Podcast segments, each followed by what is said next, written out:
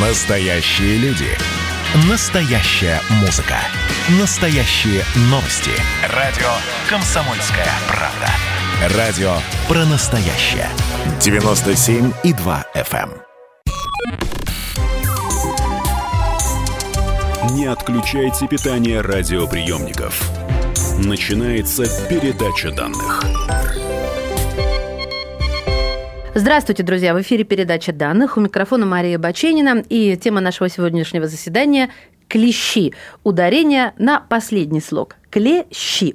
В студии «Комсомольской правды» врач-дезинфектолог, директор по качеству и главный дезинфектор Dobrolov.com Николай Дубинин. Николай, здравствуйте, добро пожаловать. Да, Мария, здравствуйте.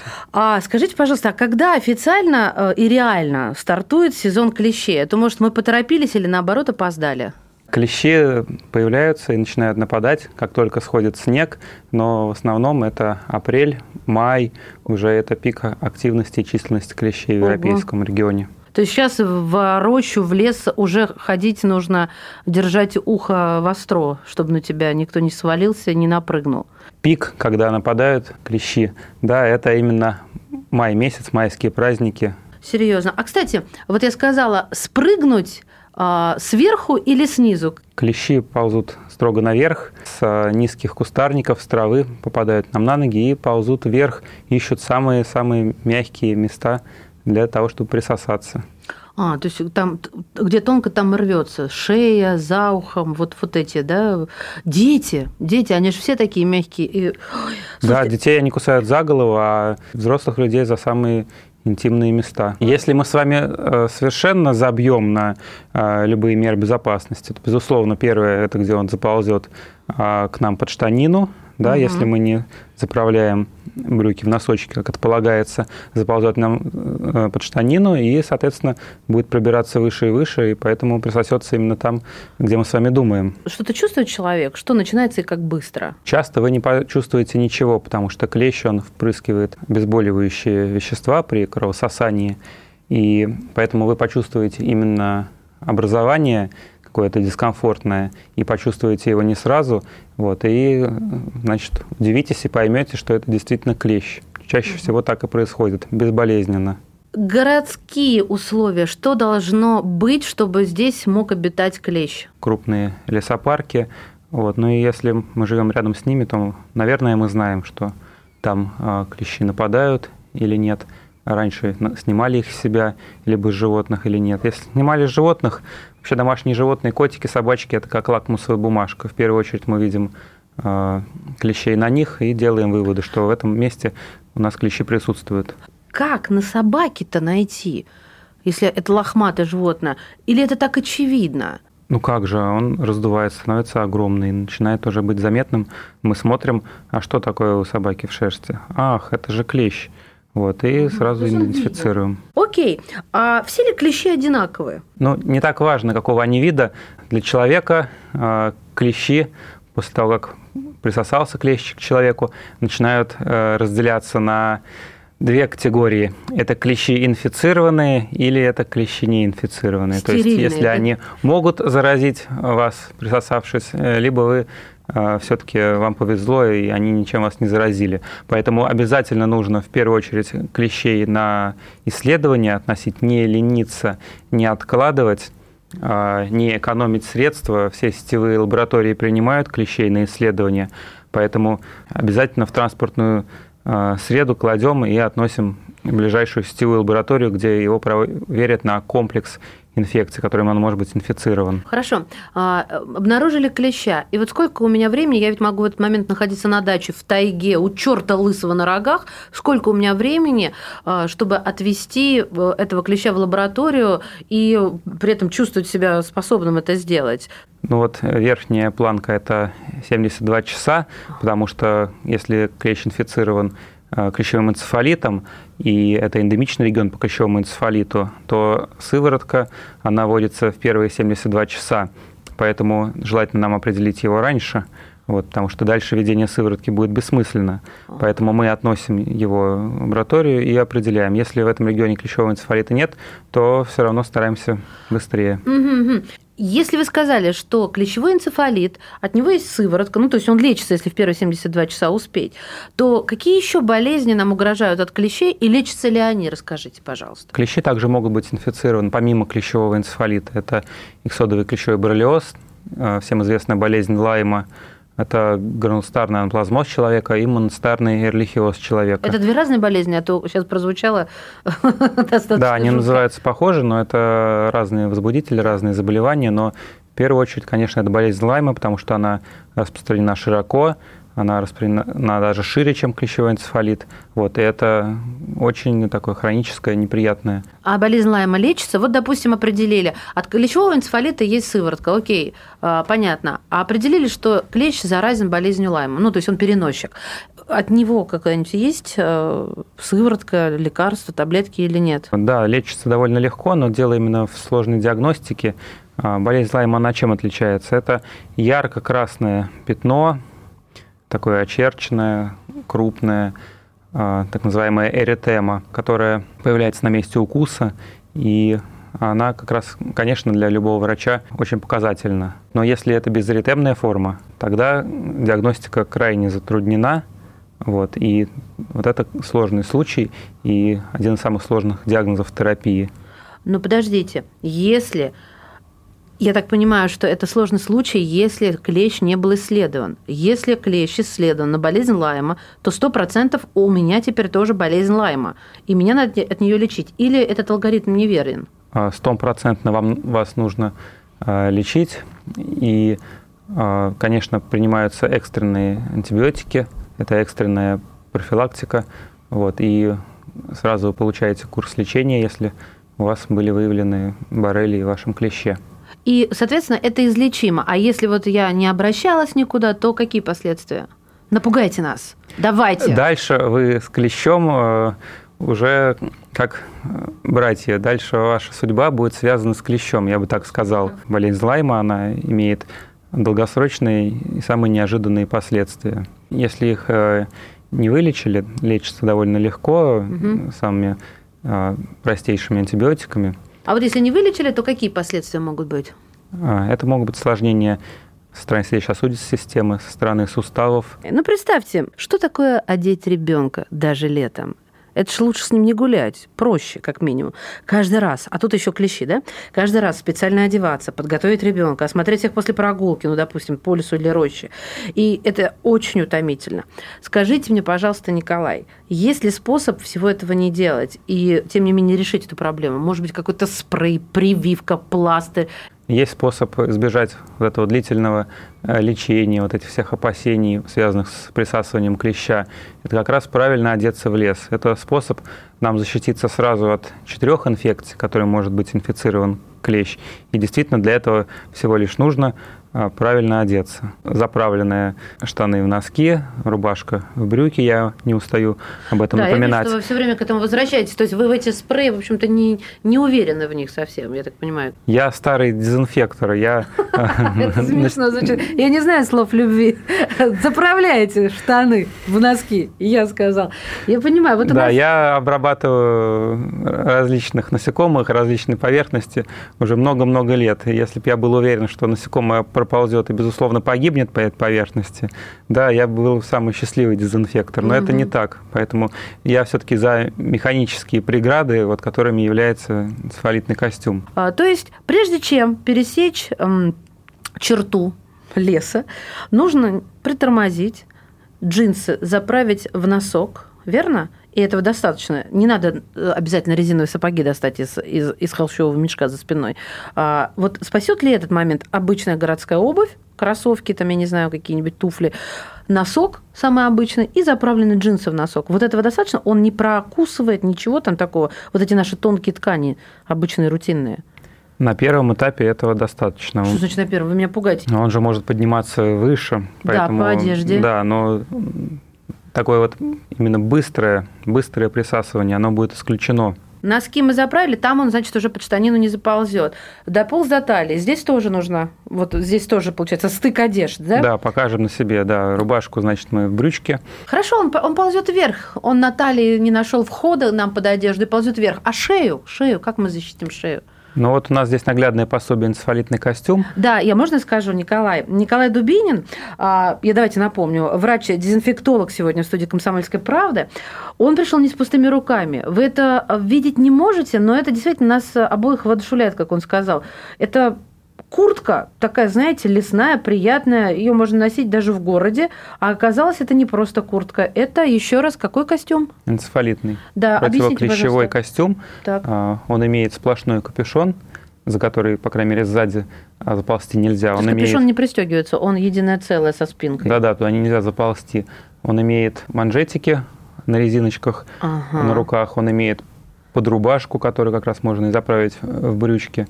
Он имеет довольно узкий воротник, если застегнуться. И вот он накинуть. В доступе в легком, ну, то есть покупка возможна. Я могу пойти купить вот эту курточку? Ну, да, в любом туристическом магазине я постоянно мониторирую рынок, ищу идеальный костюм. Вот. Но они довольно распространены и разных производителей. Мы прервемся буквально на несколько мгновений и продолжим этот серьезный, а местами даже смешной разговор. У нас сегодня в гостях врач-дезинфектолог, директор по качеству и главный дезинфектор Dobrolov.com Николай Дубинин. Не отключайте питание радиоприемников. Идет передача данных. Как дела, Россия? WhatsApp-страна. Это то, что обсуждается и то, что волнует. Это ваши сообщения в прямом эфире, в том числе и голосовые. Каждый будний день с 11 до 15 часов с Михаилом Антоновым. Эфир открыт для всех. Включайтесь. Радио «Комсомольская правда». Радио про настоящее.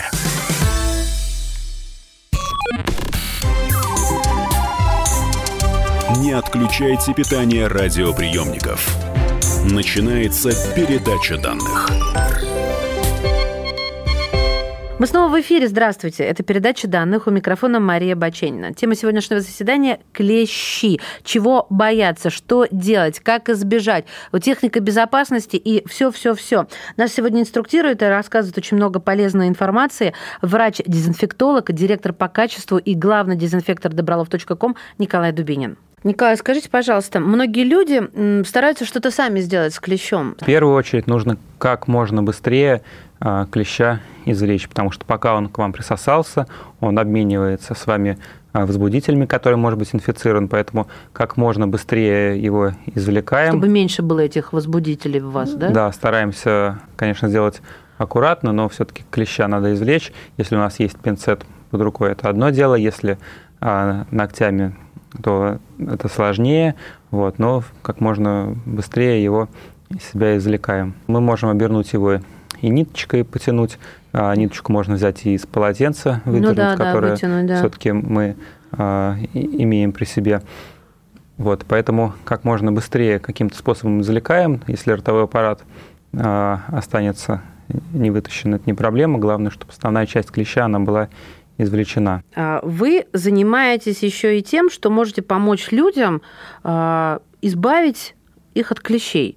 Ну вот я живу, рядом со мной парк. Парк окружен постройками, то есть как бы там, где нет клещей. А можно прийти и парк очистить от этих вредителей? Вот так же, как дачу, извините, я просто вот так думаю, дачу, да, просто вот сказать, Николай, можно с вами договориться, избавьте мой дачный участок от клещей? Даже своими силами можно обрабатывать свою дачу.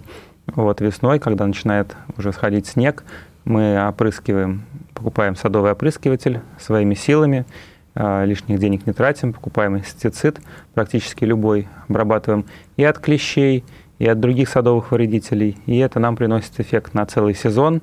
Вот, и видим, как и вредителей плодовых культур становится меньше, вот, и клещей. А он не токсичен, он не опасен для нас, для людей? Ну, конечно, все эти препараты надо обрабатывать ими в средствах индивидуальной защиты. Не, я потом имею в виду, в землю впиталась, мы там на ней вырастили какой-нибудь фрукт, овощ, и вот съели его, и эти токсины попали к нам внутрь. Ну, все инсектициды, пестициды, они могут быть опасными, но мы же моем с вами фрукты, да, перед тем, как их съесть, да, и ягоды.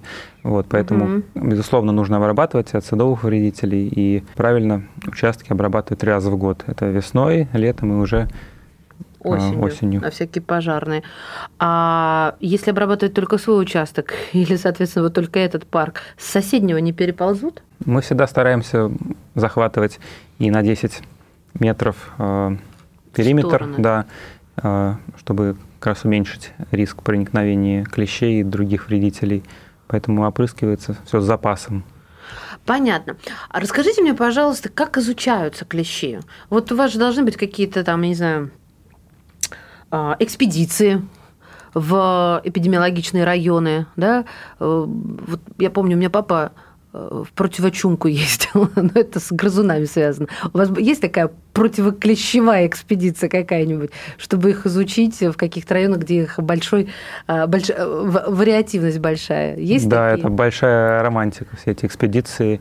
Я, когда был студентом, я ездил как раз в тайгу, не эпидемиологию именно туда отправлял, выдавали мне лодку, выдавали собаку проводника, да, и мы ходили для того, чтобы клещей собирал на себя жуть. Проводницу даже выдавали по лесу из местных, вот, и мы ходили, вылавливали мышей, на которых кормятся эти клещи, исследовали их потом под микроскопом. А мыши должны быть местные?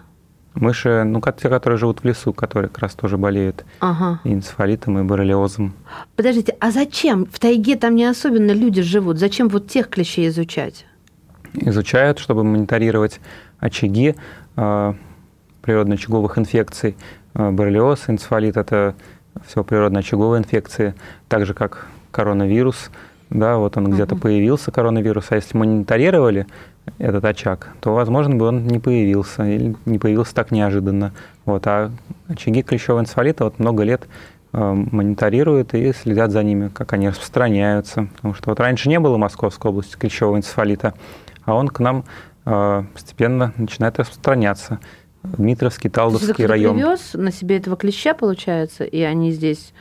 Значит, как он начал распространяться? Откуда он? Это же не вирусная природа, это вот переносчик должен быть, его надо перевести. Ну, там мигрируют мыши, сами клещи перемещаются, становятся какие-то, не были инфицированы, потом стали инфицированы. Клещи-то они есть везде. Откуда они, кстати, подхватывают вот эту заразу, клещи? Клещи, они кормятся на мелких грызунах, вот, на других животных, инфицируются от них, потом инфицируют других мелких животных. Вот человек для них тупик. Да, человека пользы им не будет. Они зимуют или умирают за один сезон? Ну, то есть клещей становится с каждым сезоном все больше и больше?